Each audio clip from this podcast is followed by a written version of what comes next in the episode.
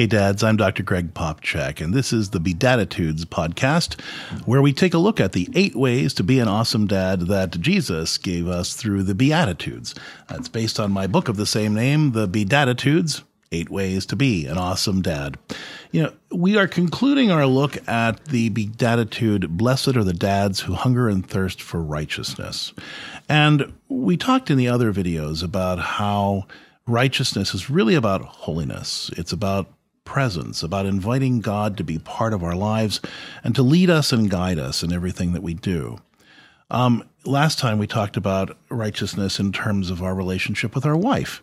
Uh, and this time I really want to focus on our relationship with our kids and how can we convey righteousness to them? How do we raise holy kids is really what hungering and thirsting for righteousness in our relationship with our children is all about, helping them to be everything that God created them to be. Dads play an absolutely critical role in this, uh, in raising godly kids, kids who can stand up to the culture, even in extreme situations. There's a book uh, by Samuel and Pearl Alliner, who are two sociologists, and they did a book called The Altruistic Personality several years ago. And the book talks about their study, where they wanted to understand why, during the Second World War, some Germans um, collaborated with the Nazis in rounding up Jews. Others were bystanders and didn't do anything, versus the families or the, the, the individuals who were rescuers of the Jews.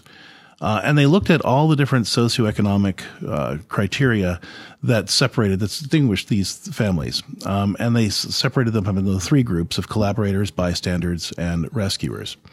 And they were looking at, well, what were the qualities that led to the likelihood that a, that a German during World War Two would be a rescuer?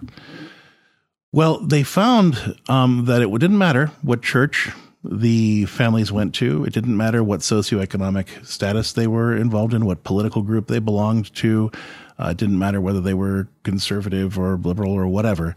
The thing that mattered had to do most with family life, and in particular with fathers. Um, it turns out that the children who were raised in households where the fathers were responsible for both uh, faith formation and who were gentle disciplinarians in the home were most likely to raise children who were godly, courageous rescuers, who were able to stand up at great personal risk to themselves uh, and defy the Nazis and rescue Jews.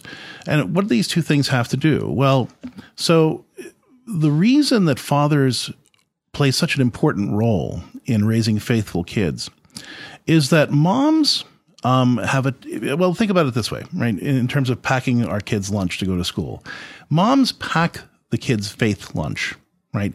They make sure that the kids, you know, have some kind of a faith life, but it's dad's job to make sure the kid takes their lunch to school, right? In other words, mom is responsible for the kid's perception of faith as a personal thing. You know, that, that my faith is is meaningful and personal because it was it was important to my mom. But dad, as the first other, models what faith looks like in the world, right? For the first year or so, the child doesn't see himself as separate from the mom. Mom and me are the same. Psychologically speaking, the child just sees mom as an extension of himself, just like they see an arm, their arm as an extension of themselves, or their legs as an extension of themselves. Mom is part of me, and I'm part of, and it makes sense because that child grew inside of mom for nine months, right? So as it makes sense for that child to see, continue to see him or herself as, as just part of mom and mom part of me. Dad is first other. He's the first not me. And so he represents the world to the child. And so when dad is faithful, when dad takes the lead in, in family prayer, in talking about the faith at home, not lecturing, but, but sharing his own faith experience and the ways God has been present to us as dads, that means a lot to our kids because it says that faith isn't just a personal thing. Faith is something that we live out loud in the world. Dads teach that.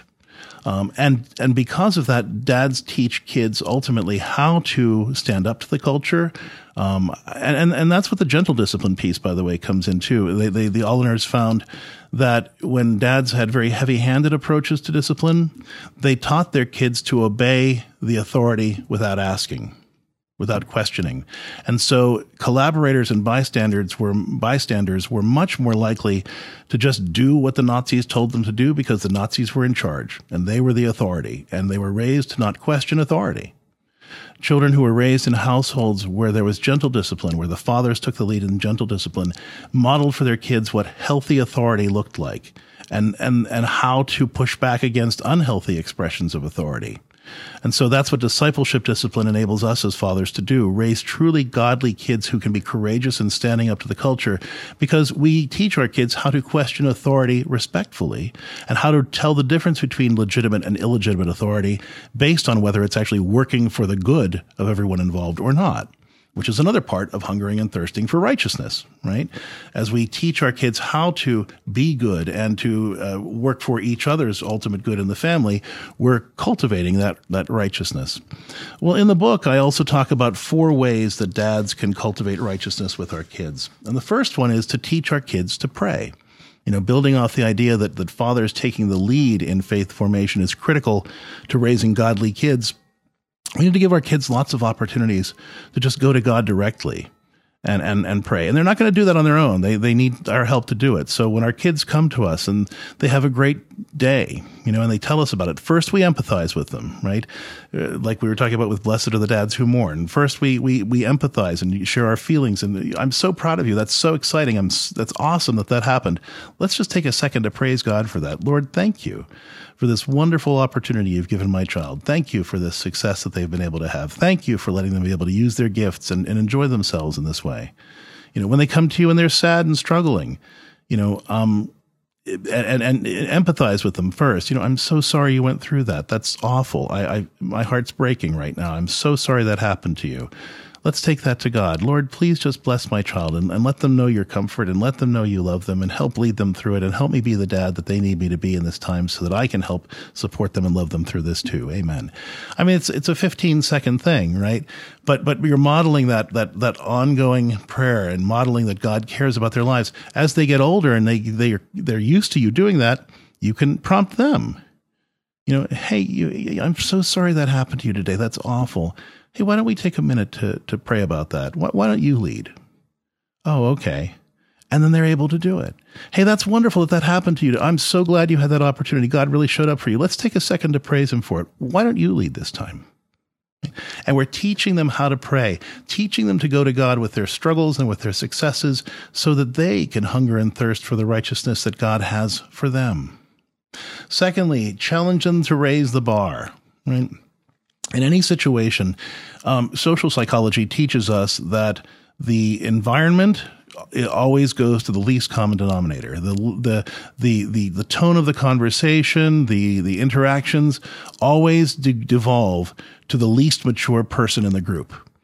Um, that is what naturally happens. But we can actually challenge that and teach and, and encourage our kids and say, hey, look, you know what? I'm proud of you, but I want when you go out there with your friends, I want to make sure that you're the leader. You know, that you're really raising the bar, that, that you're looking for, that you're the one who's, who's, you know, use, being careful about your language, that you're the one who's always taking care of others and, and making sure that, that, that everybody's needs are being met and everybody gets their turn and everybody feels taken care of. What do we need to do to make sure that that happens here? You know, how can I help you talk through, you know, so you're not lecturing them, you're talking them through, okay, when you go there, how can you be the leader? How can you be that person who's making sure that you're raising the bar? What do we need to do about that? That's teaching them to hunger and thirst for justice and righteousness wherever they are, and, and to be that leader who is setting the bar as that godly young man or young woman. Thirdly, teaching them their mission. And we've talked about this a lot, the idea of, of what are the qualities that they want to be known for, you know, and you kind of pick this up just in your conversations with them, you know, in your, in your interactions with them. And then you hold up a mirror to them, right? So for example, you know, let's say that they're behaving poorly. And instead of just yelling at them, right, instead of just lowering the boom on a punishment or something, you, you, you go to them and say, hey, listen, you know, you've told me that, that it's important to you to be a loving person, or I've gathered from the way, you know, from the, the things that I think are important to you and the things that you've said to me that you want to be a loving person. Is that, is that right? Well, yeah. Well, you know, do you think that what you were doing right there with your brother was, was loving? No, but well, no, no, I, we'll get to that part next. But, but, but do you think that your response to him was loving? No. Okay, well, you know, how could you lovingly tell him that he was bothering you? Or how could you lovingly ask for your return? Or how could you lovingly set that boundary that you need to set with him? And the, and you're able to kind of give that child a sense of mission by helping him reflect on the virtues that are missing from that situation, from, from always being mindful of who he wants to be and how his actions either help him be that person or hinder his ability to be that person. Just those little discussions, those little interactions where we hold up the mirror of virtue and ask them to reflect on their behavior in light of that mirror is, is an important way that we convey a hunger and thirst for righteousness through discipleship discipline. Finally, encouraging our kids' charisms. You know, God has given us everything he's given us with the intention of using it to work for the good of another person, for the good of others. And so when our kids are doing good things, first we build that up. We build up their opportunities to, to do whatever, to, to follow their interests, to pursue their passions, to uh, practice their gifts. But we also want to be mindful that it's not just those gifts aren't for them, right?